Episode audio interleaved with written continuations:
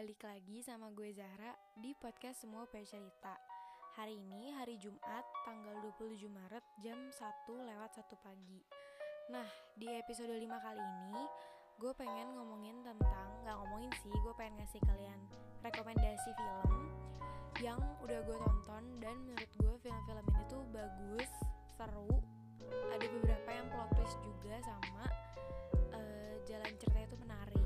Jadi semoga ini bisa mengisi waktu luang kalian dan semoga kalian dengerin sampai akhir.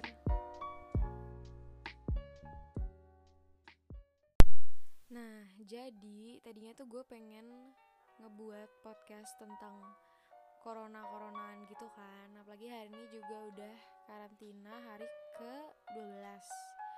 Cuman karena kita setiap hari tuh udah kayak baca berita korban nambah, terus kasus nambah, yang meninggal segala macam.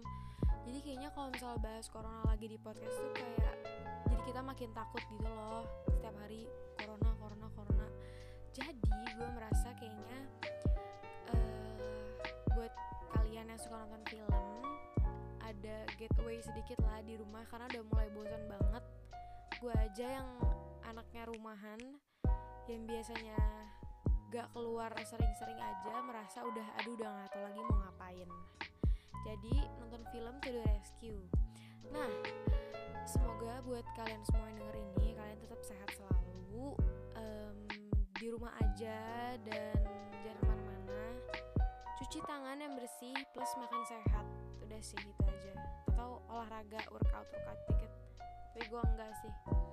Intinya semoga kita semua gak kena nauzubillah min dzalik, jangan sampai, amin. Nah, kebetulan gue tuh suka banget nonton film karena dulu tuh dari kecil banget gue suka banget nonton film. Nah, gue tuh dulu punya satu harddisk yang isinya tuh banyak banget film, kayak gue bagi per negara gitu, kayak Indonesia, Western, Korean. Terus di dalam negaranya tuh ada genre-nya masing-masing, kayak action, thriller, horror. Itu banyak banget. Cuman suatu hari dia tuh rusak. Jadi gue sedih gitu, curhat kan. Nah, gara-gara itu jadi gue banyak nonton film. Cuman kebetulan emang filmnya tuh film lama gitu dan bagus-bagus. Cuman ini tuh beberapa yang gue saranin ini subjektif menurut gue aja. Gak tahu kalau misalnya kalian bakal sesuka itu atau enggak. Cuma menurut gue film-film ini tuh bagus. Nah, langsung aja di episode kali ini gue bakal ngasih tahu film genre action, thriller atau misteri, terus crime, fiction, sama animasi. Oke, jadi yang pertama ini dari genre action. Ini ada film judulnya The Dark Knight. Ini sebenarnya nggak full action, ini agak adventure juga. Ini rilis tahun 2008. By the way, ini tuh film Batman yang kedua dari triloginya. Kan yang pertama Batman Begins, terus ini The Dark Knight, sama yang ketiga The Dark Knight Rises. Cuman emang dari 3 film ini gue suka semua, cuman yang paling favorit tuh emang yang ini. Dan The Dark Knight ini masuk top 100 best movies sepanjang masa gitu. Karena tapi emang iya sih, menurut gue ini seru banget dari awal sampai akhir, nggak bosen, actionnya nggak berhenti, nyeritain tentang Gotham City diserang sama Batman, sama Joker. Terus di sini tuh ikoniknya juga adalah Joker itu yang main si Heath Ledger. BTW Heath Ledger itu udah meninggal kayak beberapa bulan setelah filmnya rilis. Terus dia tuh kenapa ikonik banget karena dia sangat-sangat mendalami peran Jokernya. Jadi kan Batman tuh udah ada banyak banget kan film dari tahun 90-an, dari dulu-dulu. Nah, menurut gue dia tuh Joker yang terbaik. Tapi sebelum gue nonton film Jokernya sendiri yang kemarin tahun 2019. Cuman di sini tuh Heath Ledger-nya bener-bener apa ya? Kan Joker tuh gila. Dia tuh gila beneran. Even dia tuh pas syuting tuh dia make up sendiri supaya dia merasa kalau dia tuh Joker banget. Nah, di sini menariknya tuh kenapa? Karena Batman-nya tuh gak fully jadi baik lagi gitu. Sebenarnya gak jadi jahat sih, cuman di situ tuh Batman-nya tuh Joker-nya neken dia banget.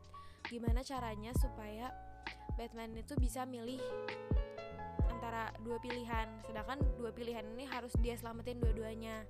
Nah, karena dia harus milih, akhirnya dia tuh gak jadi sosok heroes yang selalu baik di mata masyarakatnya gitu. Jadi kayak dia harus ngelakuin sesuatu di mana akhirnya dia tuh kelihatan jadi jahat, padahal sebenarnya tujuan dia tuh baik, cuman dia kayak nggak bisa, jadi kelihatannya jahat. Dan karena film yang kedua ini juga dia di Batman tuh dibilang The Dark Knight karena dia work in shadows gitu. Dia pengennya nyelamatin semuanya, cuman jadinya kelihatan jahat. Ini by the way film heroes favorit gue karena emang gue suka banget Batman kan. Cuman tuh banyak sebenarnya orang yang nggak mau Batman DC, nggak suka DC, sukanya Marvel. Tapi emang sih Marvel tuh emang jauh lebih bagus. Cuma menurut gue untuk DC yang ini, yang The Dark Knight ini worth it banget, seru banget. Plus sutradaranya juga Christopher Nolan, dan film-filmnya Christopher Nolan tuh kayak nggak pernah miss. Ada banyak banget film dia yang juga bagus banget selain ini. Jadi The Dark Knight ini wajib banget kalian tonton, plus seru, jadi kayak gak akan rugi. Ceritanya bagus, actionnya dapet, deg-degan gitu deh. Terus menurut gue gak harus nonton yang satu atau tiganya juga, jadi nontonnya ini juga udah lumayan ngerti gitu guys. Terus selanjutnya ini ada genre thriller atau misteri. Ini ada 7 film. Yang pertama itu The Invisible Guest. Ini rilis tahun 2016. By the way, ini tuh film Spanyol, jadi bahasanya juga bahasa Spanyol. Terus ini tuh adalah film dengan ending plot twist terbagus yang pernah gue tonton. Jadi kayak kalau gue rating, kalau tadi Batman tuh 10/10 ya, ini tuh kalau ini tuh dari segi plot twist ini tuh kayak 12/10. Gue gak nyangka samsek. Ini gue kayak baru nonton 3 atau 2 hari lalu. Gue ngeliat ada review orang gitu. Jadi Invisible Guest ini tuh nyeritain tentang suatu pengusaha cowok yang masih muda, kaya, sukses. Terus dia tuh dituduh ngebunuh pacarnya. Sedangkan by the way dia punya istri kan, jadi pacarnya tuh kayak selingkuhannya gitu. Jadi dia sama pacarnya tuh ditemuin sama polisi di suatu hotel. Nah, pas ditemuin sama polisi, dianya kelayangan habis pingsan, terus si pacarnya tuh udah mati berdarah-darah, terus kayak bertaburkan uang gitu. Nah, dia tuh dituduh ngebunuh pacarnya, padahal dia bilang enggak. Di ruangan itu tuh ada orang lain, di ruangan hotelnya. Dia tuh digebuk sama si orang ini, dia nggak tahu siapa, terus dia pingsan. Terus si pembunuhnya itu ngebunuh pacarnya. Terus pas dia bangun, dia lihat pacarnya mati, tiba-tiba hotelnya tuh udah digerebek. Sedangkan menurut polisi dan tuntutannya, di ruangan itu tuh nggak ada jejak orang keluar atau masuk. Jadi kalau misalnya emang ada pembunuh di dalam situ, pembunuhnya tuh nggak ada jejak keluar dan nggak ada jejak masuk samsak. Jadi kayak makanya si cowok ini dituduh ngebunuh pacarnya. Nah, cuman dia tuh nge-hire suatu pengacara. Jadi film ini alurnya maju mundur gitu, dan pengacaranya ini tuh perempuan gitu loh, udah rada tua kayak around 50-60 gitu. Dan pengacaranya tuh pinter banget, jago banget, dan plot twist akhirnya wah parah sih. Gue nggak bisa, lo harus nonton, wajib banget, seru. Cuman ini tuh rada gelap gitu loh filmnya. Sebenarnya gak terlalu nakutin banget, tapi deg-degan. Jadi kalau misalnya emang lu agak penakut, nontonnya mungkin siang, terus kayak ditemenin santai sih. Nah, selanjutnya ini ada Gone Girl. Ini tahun 2014. Pemeran utamanya ini Ben Affleck. Ben Affleck tuh kalau misalnya kalian tahu, dia jadi Batman di film Batman vs Superman. Nah, Gone Girl ini juga seru banget. Ini juga ada plot twistnya. Plot twistnya juga lumayan. Jadi nyeritain tentang suami istri. Si Ben Affleck nih punya istri. Terus istrinya nih suatu hari hilang, kayak gak ada aja gitu, kabur dari rumah. Terus Ben Affleck pikir si istrinya nih kabur karena udah gak cinta atau pengen cerai atau apa gitu kan. Kalau gak salah dia tuh ninggalin surat, apa ya, gue lupa deh. Cuman nanti tuh setelah berjalannya filmnya kayak lumayan lama gitu. ternyata istrinya tuh nggak seperti yang kita pikir. Jadi kayak ada surprise, terus ternyata istrinya tuh rada-rada psikotik, terus manipulatif gitu. Tapi tuh yang gue suka dari film ini juga gak cuman kesalahan satu orang gitu loh. Jadi kayak misalnya istrinya jahat, tapi suaminya juga ternyata jahat gitu. Terus akhirnya juga lumayan oke lah, membayar sepanjang film. Ini juga filmnya lumayan gelap gitu, even tone-nya tuh kayak biru-biru gelap gitu. Jadi kalau misalnya kalian agak penakut, nonton siang, jangan malam. Gitu guys, ini seru untuk ditonton. Terus selanjutnya ini ada judulnya Inception. Ini thriller misteri tapi juga campur science fiction, tahun 2010 rilis, yang mainnya Leonardo DiCaprio. Terus ada Joseph Gordon juga. Joseph Gordon tuh sering main film, kalau misalnya kalian tahu dia jadi polisi gitu, temennya Batman di film Batman ketiga, Batman The Dark Knight Rises. Nah, Inception ini juga salah satu film yang dibuat sama Christopher Nolan yang tadi bikin Batman, jadi sama bagusnya. Jadi Inception ini nyeritain tentang, mungkin kalian udah nonton, yang belum juga nggak apa-apa. Ini filmnya cukup terkenal. Nyeritain tentang Leonardo DiCaprio ini tuh bisa masuk ke mimpi atau menciptakan mimpi. Terus dia bikin dunia di mimpi, dia ngambil informasi lewat mimpi. Jadi dia kayak bikin orang blek tidur, terus habis itu dia masuk ke dalam mimpinya, dia jelajahin, terus dia dapetin informasi yang dia pengen. Jadi kerjaan dia emang kayak gitu, pokoknya dia jago banget deh. Nah cuman karena sesuatu hal, dia tuh gak bisa, dia pisah sama anak istrinya, dan dia tuh pengen banget balik ke anak istrinya. Nah suatu hari dia tuh dipanggil sama seseorang, kayak dia di hire gitu untuk nyelesain suatu kasus. Dia suruh ngebantuin, dengan atas imbalan dia bisa balik ke istri sama anaknya. Yaudah tuh dia mau, dan itu tuh kasus terakhir dia. Jadi kasusnya tuh tentang ada satu bos besar, siapa ya lupa, nama Jepang gitu kayak Kimamura gitu, misalnya Kimamura ya. Terus si Kimamura ini tuh mau ngelakuin kejahatan besar, gua nggak tahu antara teroris atau bom. Nah gimana caranya si Leonardo DiCaprio bisa ngestopin kejahatan besar itu dengan cara lewat mimpi. Jadi dia mau nanemin misi, kayak mungkin gampangnya tuh dia pengen bilang ke Kimamura, jangan ledakin bomnya gitu, tapi kayak in a complex way, dengan cara dia masuk ke mimpi. Kayak misalnya kita kan tidur nih, terus kita mimpi, terus kita ada di dalam mimpi, jadi mimpi dalam mimpi. Nah Leonardo ini sama timnya, ada cewek ada cowok juga, bareng-barengan dia masuk ke mimpi, tapi 7 lapis. Jadi kayak ada 7 lapis mimpi, dan dia harus tembak-tembakan, action segala macam. Dan untuk dia bisa nembus lapisan mimpi selanjutnya tuh susah gitu loh, dia kayak nyampe keringetan gitu.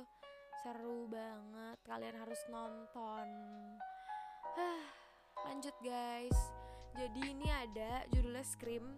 Ini tahun 96. Kalau misalnya kalian tahu Scream, ini tuh ikonnya tuh topeng hantu yang mukanya panjang ke bawah gitu loh, yang topeng putih. Itu tuh adalah ikonnya film Scream. Jadi Scream tuh sebenarnya ada 1-4. Terus ini tuh lebih ke thriller horror gitu, karena pembunuhan kan, nggak hantu, tapi cuman si pembunuhnya ini tuh pakai topeng hantu. Nah, cuman emang dari 1-4 yang paling seru tuh menurut gue yang pertama. Nyeritain tentang, jadi ada satu cewek, dia tuh masih SMA kalau gak salah. Terus ibu dia tuh udah meninggal karena dibunuh. Terus udah beberapa tahun kemudian dia tuh tiba-tiba diteror, jadi dia yang mau dibunuh gitu. Dan masalahnya dianya gak kebunuh-bunuh karena dia kayak jago gitu, masalahnya orang-orang di sekitarnya jadi kebunuh. Jadi ini full film kejar-kejaran pakai pisau, terus kayak tusuk-tusuk, darah, mati gitu. Dan serunya adalah pembunuh di akhirnya tuh plot twist gitu loh, kayak kita nggak nyangka, demi apa sih yang ngebunuh si itu gitu. Dan menurut si cewek ini tuh ada kaitannya sama kasus ibunya dulu. Dan kalau misalnya kalian mau ikutin dari 1-4, ini tuh pemainnya dari 1-4 tuh nggak berubah. Jadi pembunuhnya beda-beda, tapi cewek ini terus yang dikejar sampai 4. Bahkan pemeran-pemeran kayak teman-teman dia, polisi yang ngebantuin dia tuh sampai film keempatnya tuh masih sama pemainnya. Jadi gue suka sih film yang pemainnya sama, jadi kayak kisah lanjutnya tuh kerasa gitu. Terus emang si cewek ini tuh pintar, makanya dia selalu lolos dari pembunuhnya. Ini ikonik banget sih, cuma rada jadul. Buat kalian yang suka film 90s gitu, gue sih suka karena sinematiknya anjay, sinematik bagus gitu deh, beda kan. Nah selanjutnya ini ada film Room. Oh ya by the way, kalau misal kalian rada takut yang bunuh-bunuhan, agak jangan nonton Scream, atau temenin atau tutup mata aja karena bunuhnya lumayan diliatin. Terus selanjutnya ini ada film judulnya Room.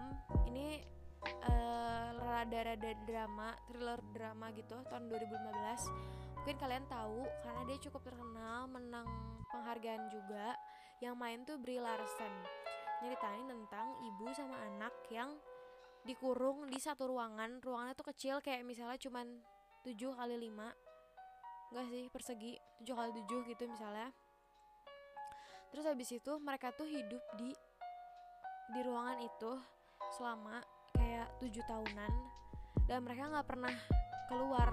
Jadi anaknya ini udah 7 tahun nggak pernah ngeliat dunia luar.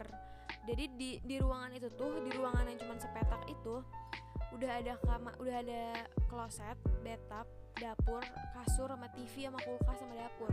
Jadi bener-bener kecil, sempit, empet gitu. Nah masalahnya namanya juga anak kecil ya kan, nanya-nanya mulu.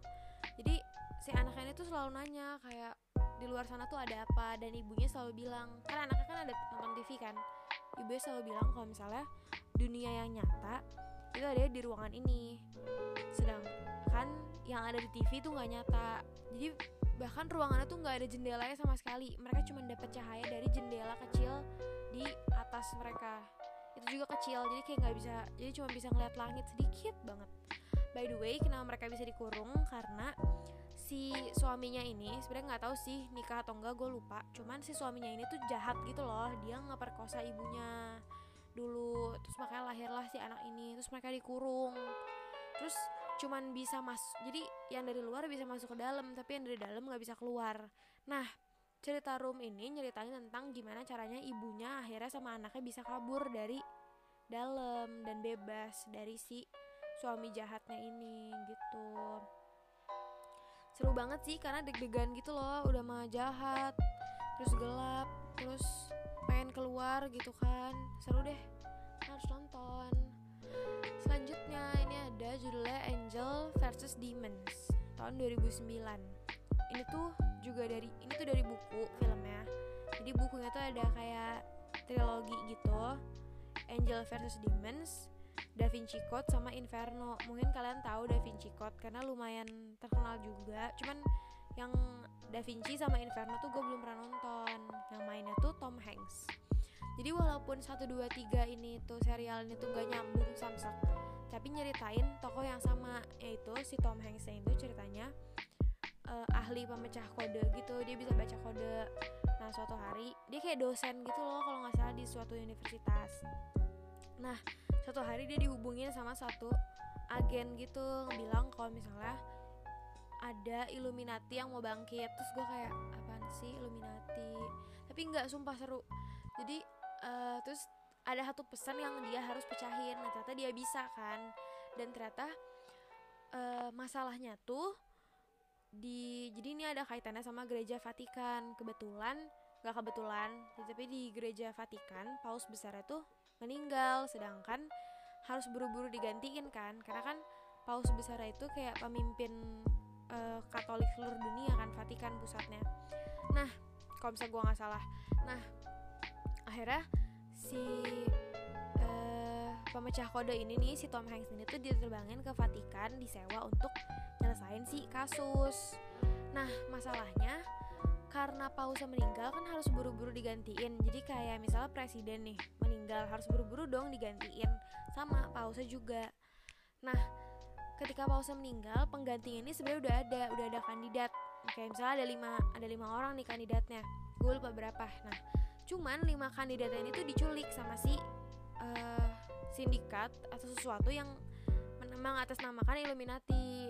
Nah, gimana caranya si Tom Hanks bisa mecahin teka-teki di mana 5 orang calon pengganti paus ini tuh disembunyiin, karena kalau misalnya dia telat sedikit, si pengganti paus ini tuh masing-masing disiksa terus dibunuh, jadi abis gitu. Sedangkan kan mereka ini kandidat paus baru kan, jadi kalau misalnya mereka meninggal ntar nggak ada yang gantiin si paus gereja Vatikannya. Nah, masalahnya untuk nemuin posisi mereka diculik itu tuh dia harus nemuin clue-clue gitu. Nah, serunya jadi kayak lumayan kejar-kejaran juga. Dia ada partner ceweknya juga, gue lupa siapa, tapi terus serunya tuh karena mereka di Vatikan, jadi banyak clue-clue kayak Romawi-Romawi, dewa-dewi gitu. Seru sih. Plus akhirnya juga plot twist, kayak kaget ternyata bla bla bla, surprise, kaget sih, gue juga cukup kaget. Ini juga salah satu film yang plot twistnya tuh bagus, cuman filmnya tuh emang lama banget, kayak 2 jaman gitu, jadi harus sabar.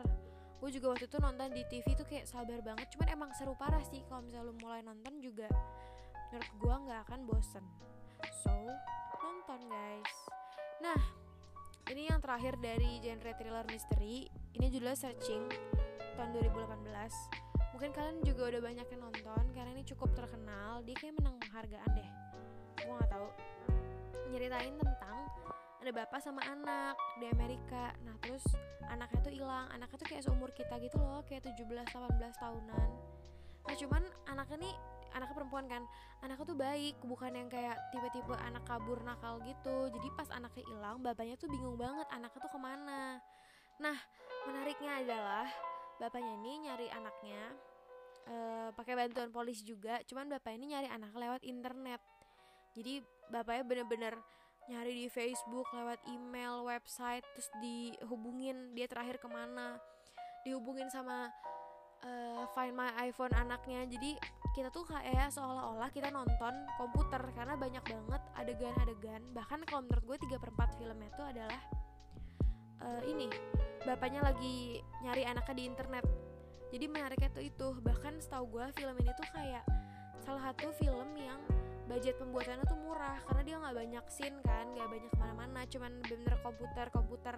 Tapi kerennya adalah kita sama sekali nggak bosan, karena emang seru gitu. Kayak misalnya bapaknya dapat fakta terus kita kaget, demi apa sih gini gitu.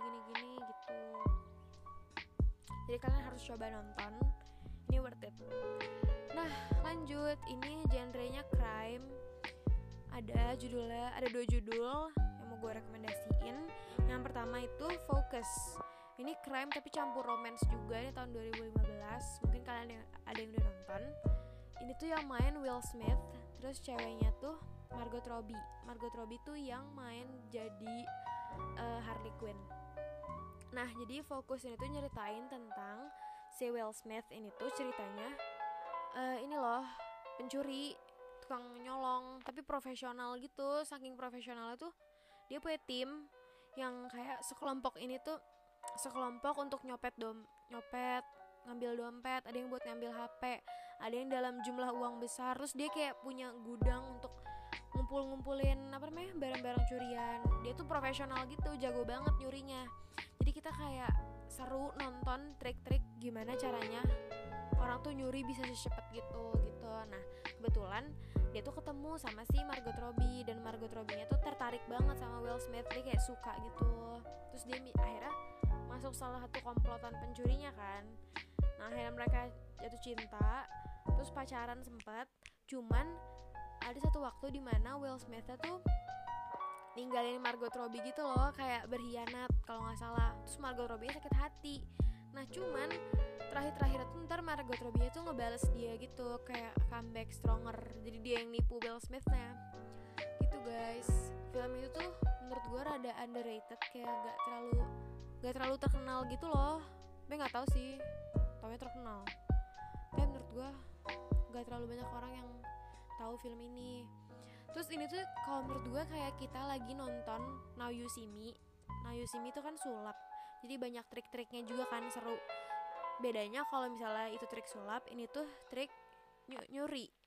Jadi dia tuh bisa ngendaliin orang supaya dia tuh bisa dapetin apa yang dia mau. Bahkan ada satu scene di mana dia tuh lagi taruhan judi gitu, dan taruhannya tuh duitnya banyak banget.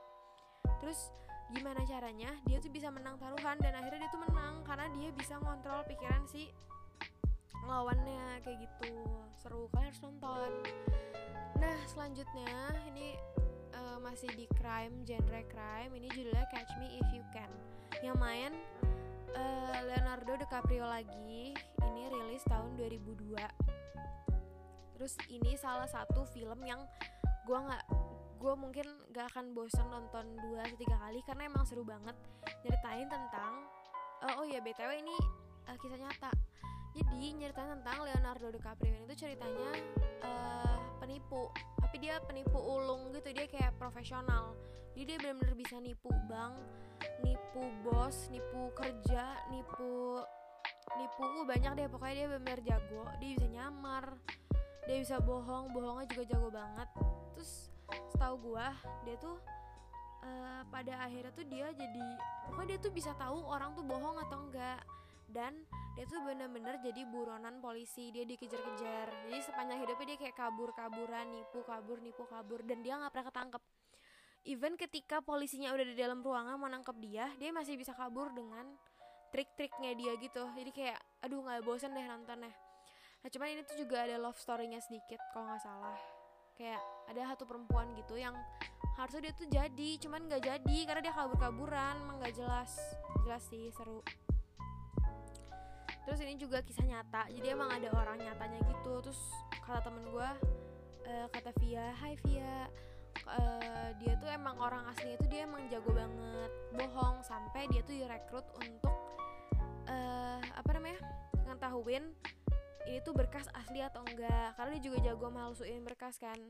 Dia bisa tahu orang tuh bohong atau enggak kayak gitu. Seru banget. Menurut gue filmnya Leonardo DiCaprio gak ada yang gak bagus sih. Jadi kalau udah Leonardo menurut gue pasti seru. Nah ini ada 2 film terakhir yang pengen gue rekomendasiin. Genrenya yang pertama ini fiction, judulnya Divergent. Mungkin kalian udah banyak banget yang nonton, gue yakin. Tapi gue suka banget film ini karena seru gitu loh. Ini salah satu fiksi yang seru. Dibanding Maze Runner gue lebih suka ini, gak tau kenapa. Jadi buat kalian yang belum tahu, Divergent ini tuh trilogi sebenarnya. Jadi dia sebenarnya dari buku, yang nulis tuh Veronica Roth. Yang pertama tuh filmnya Divergent, yang kedua Insurgent, yang ketiga Allegiant. Jadi dia nyambung gitu 1, 2, 3, dan yang main juga sama semua. Cuman emang makin ke belakang tuh menurut gue rada makin maksa gitu, karena dia juga fiction campur science. Jadi rada-rada gitu deh. Yang ketiganya rada editan. Jadi menurut gue nonton yang pertama sih, seru banget. Ini agak action juga. Yang main Shailene Woodley, cantik. Cowoknya juga ganteng banget, Theo James. Nyeritain tentang, jadi ada cewek nih, si Shailene Woodley ini namanya Tris. Terus si Tris ini tuh hidup di Chicago. Nah masalahnya Chicagonya itu udah berpuluh-puluh tahun yang akan datang gitu loh. Kayak misalnya 2380 gitu, dimana kota yang bertahan tuh cuman Chicago doang, di luarnya tuh udah hancur. Dan Chicago ini tuh dibatasin sama benteng. Jadi orang-orang di dalam kota Chicago tuh gak tahu apa yang ada di balik benteng.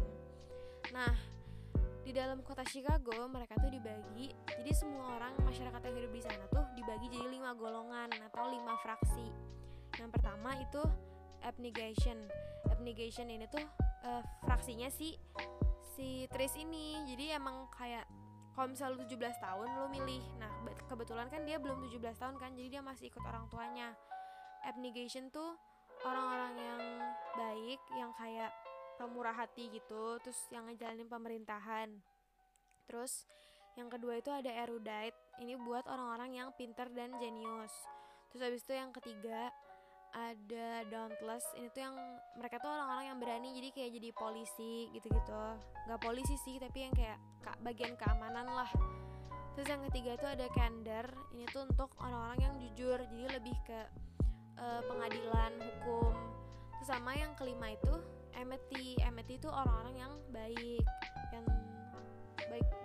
banget. Mereka bagian kayak ngurus ladang, makanan, pertanian. Nah ketika orang-orang di Chicago ini udah 17 tahun, mereka tuh harus tes. Nah kebetulan Tris itu tuh harus stres. Tris harus stres apa coba? Jadi Trisnya ini tuh udah 17 tahun dan dia udah harus tes. Dia masuk fraksi apa? Jadi kayak setiap orang tuh dites gitu loh, sebenarnya kamu tuh masuk golongan apa sih? Nah, masalahnya pas dia dites, hasilnya tuh nggak menunjukkan dia ke golongan apa, dia malah dapetnya divergent, beda dari 5 yang tadi. Divergent tuh adalah golongan orang dimana dia tuh berbeda. Kenapa? Karena dia cocok di lebih dari satu fraksi gitu loh. Nah, Tris tuh dapetnya divergent, dan biasanya divergent tuh pinter, dan dia pinter banget. Dan orang-orang yang dapat divergent tuh diburu.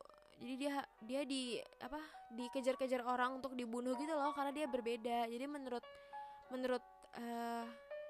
orang-orang yang pintar dan petinggi-petinggi pemerintah, orang tuh harus digolongin ke fraksi supaya hidup mereka tuh aman, gak ada yang bentrok. Nah kalau misalnya ada orang yang berbeda kayak gini, jadinya tuh ntar ada bentrokan. Jadi basically si film ini tuh ngejelasin gimana akhirnya si Tris bisa nyembunyiin dia divergent sampai akhirnya ntar dia ketahuan, dan dia juga akhirnya ntar milih salah satu fraksi dari 5 gitu deh. Terus ada love story-nya juga sama Theo James, kalian google deh, ganteng gitu guys. Terus ini ada kelanjutannya juga sampai 3 kan. Nah yang terakhir ini dari animasi, yaitu Disney Mulan, tapi yang Mulannya masih original, Mulan 1998. Anjay, kayak Dylan gak tuh? Cuma kan emang kan Mulan tuh tahun 2020 ini tuh bakal dibikin live action. Cuman emang harusnya tuh Maret rilis, cuman dia dimundurin kan karena coronavirus di China. Nah, jadi menurut gua Mulan ini salah satu Disney princess yang gak terlalu banyak orang tonton gitu loh. Orang tuh kalau pasti nontonnya tuh Cinderella, pasti Belle, pasti Jasmine, atau enggak Aurora gitu. Mulan tuh rada jarang. Dan dia tuh Disney princess favorit gue kayak sepanjang masa. Jadi buat kalian yang gak tahu, Mulan itu nyeritain tentang, jadi dia tuh anak perempuan satu-satunya di keluarga. Dia hidup sama ibu, ayah, sama neneknya. Nah, dia tuh selalu merasa kayak dia tuh gak jadi dirinya sendiri, karena dia harus ngikutin tradisi keluarga, dia harus sopan, dia harus anggun, dia harus nikah gitulah. Nah masalahnya tiba-tiba kaisar Cinanya nih ngumumin kalau misalnya setiap laki-laki kepala keluarga harus berangkat untuk jadi pasukan, karena Cinanya tuh, tembok Cinanya tuh lagi diserang sama bangsahan kayak orang-orang serem gede gitu. Jadi setiap kepala keluarga atau yang punya anak laki-laki direkrut untuk jadi arminya China. Nah masalahnya bapaknya Mulan ini sakit-sakitan, udah pincang gitu, jadi dia kayak nggak tega gitu kan. Sedangkan ayahnya bersikeras pengen ikut karena kayak harga diri gitu loh. Nah akhirnya karena Mulannya kesian sama ayahnya, jadi dia kabur dari rumah dan dia nyamar jadi laki-laki, dan dia gantiin posisi ayahnya untuk jadi pasukannya Cina. Nah ini tuh filmnya lucu banget karena gimana caranya dia tuh perempuan tapi dia bisa nyamar jadi cowok. Jadi dia ngerubah suara dia, terus dia juga harus latihan jadi pasukan padahal dia tuh perempuan, sedangkan dia harus jadi sekuat yang lain karena dia mau perang kan. Dan endingnya juga keren banget, dia kuat banget, gue suka banget Mulan. Terus ini juga ada love story-nya dia sama jenderalnya, jenderal pasukannya, Jenderal Shang, ganteng, jadi kalian harus nonton. Plus kan ada live action kan, pasti orang-orang pada nonton, jadi kayak better kalian nonton yang originalnya dulu. Tapi kayaknya tuh ntar yang live actionnya tuh agak beda gitu sama yang original tahun 98-nya, karena kayak kalau gue nonton trailer sama baca-baca dari artikel, di Mulan yang live action 2020-nya tuh bakal gak terlalu se-musikal Disney aslinya. Jadi kayak banyak lagu yang dihilangin. Terus ada banyak tokoh-tokoh karakter filmnya tuh yang gak dimunculin. Jadi kayak SF karakter itu tuh gak ada, bahkan diganti. Jadi tuh sebenarnya Mulan punya temen naga kecil, tapi naga kecilnya tuh gak ada di live action. Terus juga filmnya tuh gak selucu Disney aslinya. Kan kalau di Disney aslinya dia tuh rada komedi gitu loh, komedi banget walaupun juga sedih. Nah tapi kalau yang di live action itu rada perang, rada serius gitu, kayak film Cina perang gitu guys. Jadi sekian rekomendasi film dari gua, semoga kalian cocok dan suka. Semoga bisa jadi ngisi waktu kalian juga kalau misalnya emang gak ngapa-ngapain, karena kayak udah bosen gitu gak sih di rumah. Plus semoga kalian sehat selalu, jangan lupa cuci tangan, makan sehat, jangan keluar rumah dulu, udah di rumah aja dulu, nurut supaya kita semua gak kenapa-napa. Amin. Makasih banget yang udah mau dengerin sampai akhir. Ditunggu ya part 2 nya karena gue masih ada genre drama. Ini kayak ada sekitar 15 atau 18 film lagi, genre drama sama romance. Plus ini tuh dramanya bukan yang kayak drama menye-menye gitu, tapi sport drama, terus ada music drama, terus ada perjalanan hidup orang, fashion drama, sudah juga ada yang sedih. Pokoknya seru banget deh, kalian harus dengerin podcast aku selanjutnya. Sekali lagi makasih buat yang udah dengar. Bye.